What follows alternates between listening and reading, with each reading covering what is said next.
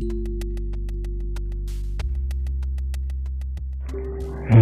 दोस्तों, मैं नवशेन आपका स्वागत करता हूँ एक और नए एपिसोड पे of the N R K show उससे पहले आपसे थोड़ी माफ़ी मांग लेता हूँ फॉर द लेट एपिसोड और अभी आप हमें इंस्टाग्राम पे भी फॉलो कर सकते हैं at the rate just N R K पे।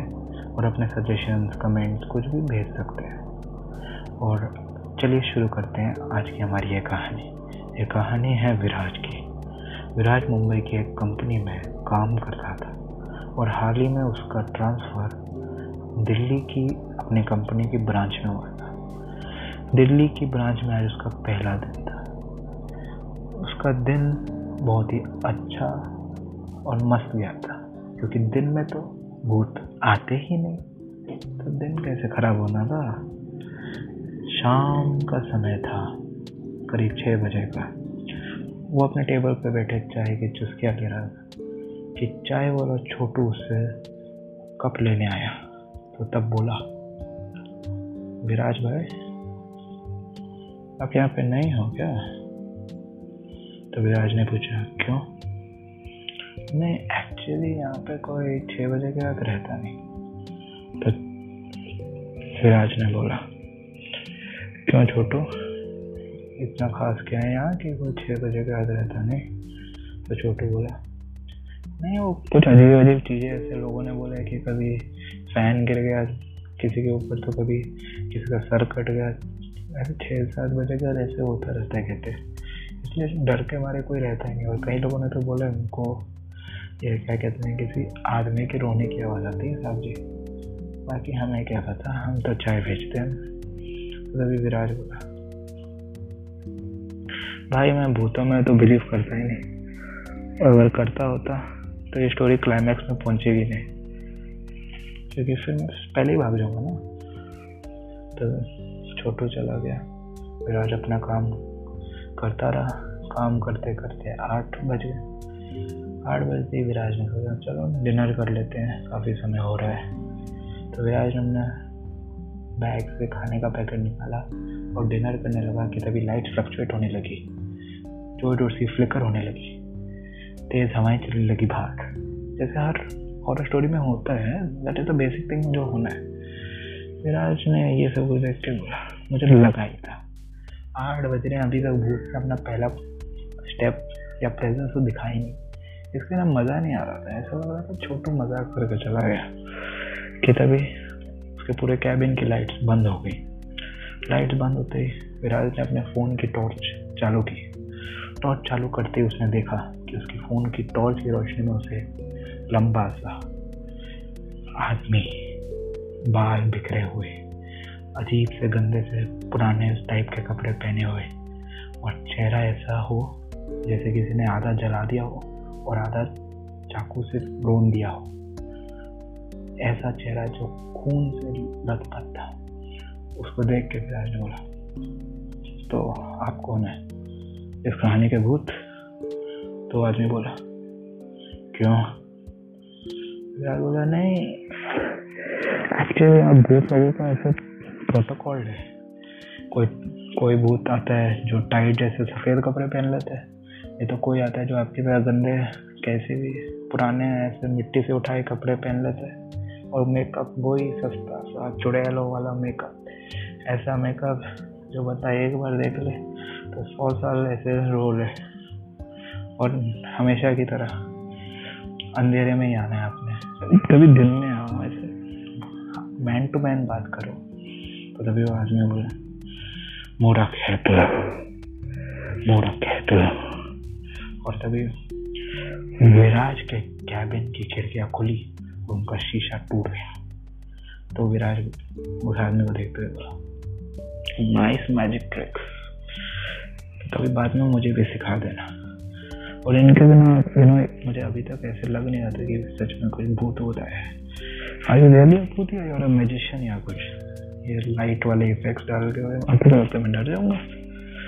ये बोलते ही विराज उस कमरे से भागा। भागते भागते वो कंपनी के गेट की तरफ़ भागने लगा। जैसे वो कंपनी के गेट के वहाँ पहुँचा तो उसके सामने वो आदमी प्रकट हो गया। विराज उसे देख के बोला दिस इज़ टोटली मैं इतनी मेहनत करके हाँ सीधा तक भाग के आया मेरा वज़न भी है। मैं जिमिंग वगैरह नहीं करता तो आई नॉट फिट हो आप ऐसे चुटकी बजा के उधर सीधा प्रकट हो जाओ वॉट इज़ दिस ये है आपकी इक्वालिटी मैं थोड़ा तो इक्वालिटी दो। मैं गेट तक पहुंचू तो आप भी से भाग हो। ये कौन सा भूतानियत है? कि आप ऐसे क्लिक मार के आ रहे हो और मैं बेचारा है इंसान। तभी वो आदमी विराज की ओर अपना हाथ डालने लगा। तो विराज ने बोला कि तभी विराज ने देखा चारों ओर उसके वही आदमी खड़ा हुआ था। विराज और डर गया और हर तरफ़ देखने लगा कि तभी उसे दिखा एक रास्ता। उस रास्ते की ओर भागने लगा। भागते भागते वो कंपनी के पीछे वाले गेट से निकल गया।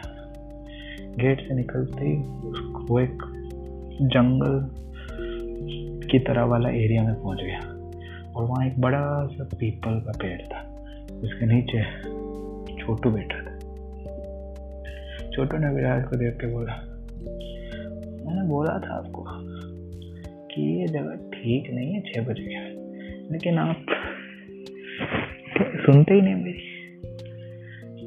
सुना होता तो कुछ अच्छा ही हो जाता आपके साथ। तो विराज उसे देख बोला अगर मैंने तेरी सुननी होती तो ये स्टोरी वहीं ख़त्म हो जाती ना। क्लाइमैक्स तक कौन लेके जाता फिर इसे?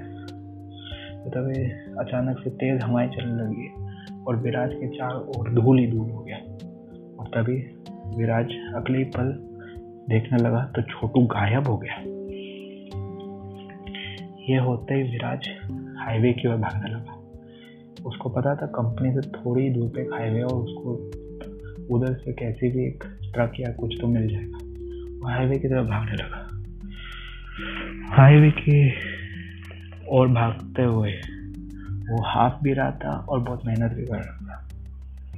जब वो हाईवे के वहाँ पहुँचा तो उसने देखा एक ट्रक थोड़ी दूरी पे खड़ा था। वो उसके पास दौड़ के जाने लगा, पूरी मेहनत और लगन से। ये पता होने के बाद भी कि वो भूत एक चुटकी मारेगा और उसके सामने आ जाएगा। बट ही वॉज़ वेरी मेहनती वो वहाँ पहुँचा। ढाबे से थोड़ी ही दूरी पे था वो, कि तभी उसके सामने वो आदमी आया और बोला, तुम कहीं नहीं जाओगे मूर्ख आदमी तुमने मेरा अपमान किया। No you will see the consequences of your craziness you did by staying there after 6 p.m. तो विराज, उसको देख प्लीज़ ट्रांसलेट करो। I don't like your English तो बोला छः बजे के बाद वहाँ रह के तुमने एक बहुत बड़ी गलती तो विराज बोला, अरे भाई, मेरा पहला दिन है, मुझे छोड़ दो ना। फ़र्स्ट है first day is like a trial day cricket में जैसे ट्रायल बॉल रहती है। वैसे ये ट्रायल डे समझ के छोड़ दो, अगली बार से मैं नहीं करूँगा। तो बोल मूर्ख आदमी अपनी जबान पर लगाम दो। तभी देखो आपको छः बजे का देख के वैसे ही पेरेंट्स कहते हैं, आठ बजे से पहले घर पहुँच जाओ। तो थोड़ा छः बजे तक तो बाहर रहना अलाउड होना चाहिए ना। तो छः बजे के बाद वहाँ अपुन का राज होता है। और छः बजे के बाद हम अपने भूत की भी नहीं सुनते। तो विराज लोग अच्छा है बट स्टिल प्लीज़ और तभी विराज दूसरी ओर भागने लगा, कि तभी सामने से एक गाड़ी आई और विराज को टक्कर मार के चले गए विराज वहाँ ही पर हमेशा के लिए सो गया। तभी वो आदमी बोला, ये कहानी की शुरुआत तुमने की थी, लेकिन अंत हमने किया है। थैंक यू अगर आपको हमारी स्टोरी पसंद आए तो प्लीज़ अपना सपोर्ट दिखाइए। मतलब हमें इंस्टाग्राम पे फॉलो कर लीजिए। At the rate just N R K thank you have a great month ahead और नया एपिसोड जल्दी आएगा।